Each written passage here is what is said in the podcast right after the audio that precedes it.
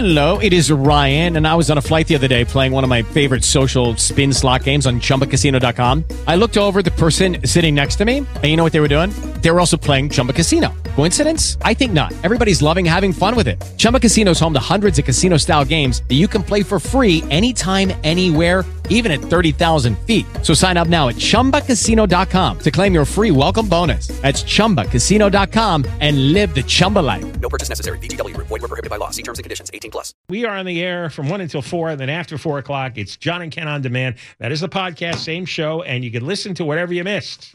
Yeah, money's coming. There's a chance here to win some money coming up in about 15 minutes. And a reminder that the Moist Line will be with us in two days. You can use that iHeartRadio app to connect to the Moist Line, the microphone icon, or dial up this toll free number 1 877 Moist 86 1 877 664 7886. As promised, here with hour two, we'll have another special El Segundo Time story dealing with racism. Last hour, of course, it was about birds. This hour, it is your ring doorbell camera. That's right. Let's see what the angle is there. Security fascinating camera. look at racism. Security cameras make you racist, like like viewing birds make you racist. Uh, just that. All right. Uh, we continue, of course, to follow events in the Mideast, Israel against Hamas, the Gaza Strip.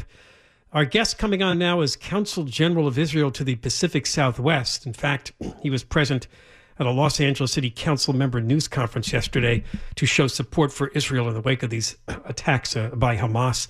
His name is Israel Bachar. Let's bring him on the show to talk about this whole story.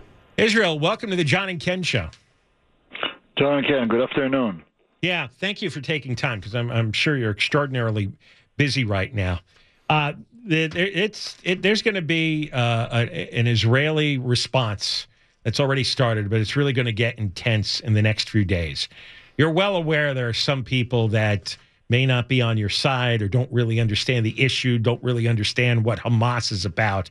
Talk about why what Israel is going to be doing in the near future is so necessary.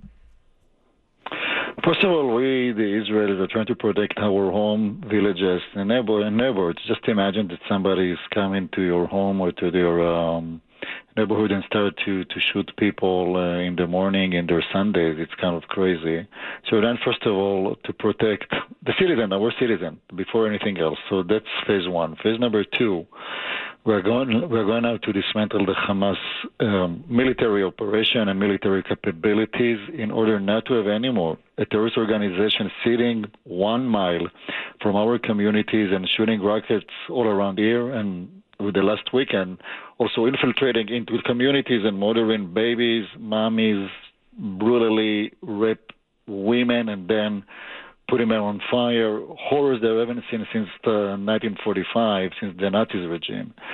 So that's what we're trying to do right now. It's basically it's a protective measures. We're we're moving into a war, but it's a war that we didn't want to. It's a war that we have to.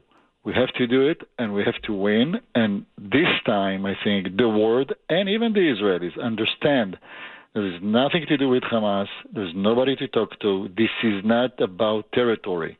This is about terrorism. That's what it's all about. So the government now is moving forward to topple the Hamas regime. What do you see possibly in the future concerning Gaza and the West Bank in terms of all this and Hamas's presence? I mean, if it can be wiped out, do you think there's a way of going forward on this? Let, let me just uh, explain something on the basic. Um, the one that was the most, the one that was the most, that the Hamas regime is going to be toppled and neutralized militarily. It's the Palestinian Authority. It's a two different, distinct location. If you know the map, mm-hmm. so the Palestinian Authority originally controlled Gaza Strip. They had an election. Hamas took over by democratic election the territory of Gaza and then brutalized, murdered, and killed the Palestinian Authority. That's what they did. That was in 2007. And since they they rule in a very extreme autocratic way um, their own people. They're basically also hostages to this regime. That's what that's what's going on there. So we are not thinking right now what's going to happen the day after, because that's basically what was that was our mistake all the time to think what's going to be the day after Hamas is leaving the Gaza Strip. We understand now That that's not the question. The question mm-hmm. is how you neutralize a terrorist organization that cannot be worse than this situation. So that's what we're doing right now. What's gonna what's gonna be after that? Let's see. There is the Egyptian on the other side of the border. There are we, and there is the Palestinian Authority. We will need to think with the international community how we move forward on it. That's not talked about very much this week. That there was the other side of the border, and Egypt had Egypt kept the Palestinians from coming into their country as well. Is that right? I'll tell you more than that. Let's go to the history in a second. Very brief history. When we did the peace process with Egypt, back then, Anwar Sadat, the president of Egypt, was very shrewd and smart guy. He basically told us in the negotiation, I don't want Gaza. You take to deal with Gaza. I don't want to deal with them.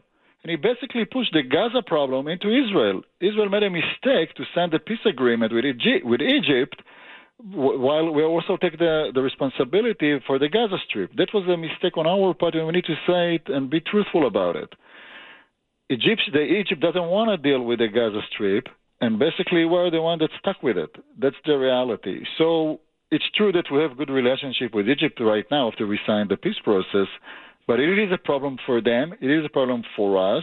Mostly we are the one that pay the price, and hopefully after this war going to end, we're going to come to a better terms with the international community, with Egypt, with the Palestinian Authority to see what we're doing with it. As Consul General of Israel to the Pacific Southwest, what is your role, especially, I mean, obviously here in the United States and getting the American people to understand the problem more specifically? Well, let's remember that um, the Jewish community here in in Los Angeles, it's it's a vast Jewish community. There's more than half um, half a million Jewish people who reside here, American citizen, and we have another 300,000 Israelis or 250,000 Israelis that live here in California. My responsibility is first and foremost right now these days. I'm not talking about the regular days, but these days right now, it's to mobilize supporters, outpouring of love with Israelis and American alike to donate to fly to enlist to the Israeli IDF. We have a lot of logistics going on right now uh, with Americans, with Israelis. There's a lot of also sad human stories. You know, I got a phone call from a woman from the, from the Jewish community yesterday just uh, she lost somebody from her family. I got a phone call today. Somebody needs to go for a funeral, to fly to Israel urgently for a funeral. So there's a lot of things going on on the human human side of having a war, unfortunately. So that's what we're dealing with right now. Beyond the regular job that we need to maintain the relationship with American officials and to make sure that things are uh, moving in the right direction. Do you worry that Iran will uh, get more involved in this, especially after Israel is done dismantling Hamas? Is then, we're then working have... on dismantling Hamas right now. It didn't it didn't happen yet. We're working on it right now. But according to your question, let me let, let me put one one sentence which is important to say. Biden words yesterday were amazing, were great, were supportive, and were encouraging for the Israeli public. He said unequivocally that he's deterring Iran from getting into uh, the strife uh, and this war, and he helped us to deter Iran to stay on the sideline and not to participate in this war. Hopefully, it's going to work. So far, it's working. The Americans doing a great job on it, and uh, we're also very thankful for it. All right, we thank you for your time today. We appreciate you taking a moment to talk to us. Thank you, John and, Jen, and uh, Ken, and uh, keep the good fight. Yeah. All Okay. right. We'll talk with you again. Thank you very much for coming on. Bye bye. Bye bye. It's Israel Bachar. He's the Consul General of Israel to the Pacific Southwest, and he was present at a news conference yesterday by Los Angeles City Council members to show solidarity with Israel in the wake of the attacks by Hamas. When we come back, you'll have a chance to win some money. Yeah, the cash contest continues on KFI. John and Ken, KFI AM 640. We're live everywhere. iHeartRadio app. Okay, round two. Name something that's not boring. A laundry? Ooh, a book club. Computer solitaire, huh? Ah, sorry, we were looking for Chumba Casino. That's right. ChumbaCasino.com has over 100 casino style games. Join today and play for free for your chance to redeem some serious prizes. ChumbaCasino.com. No purchase necessary. Where prohibited by law. 18 plus terms and conditions apply. See website for details.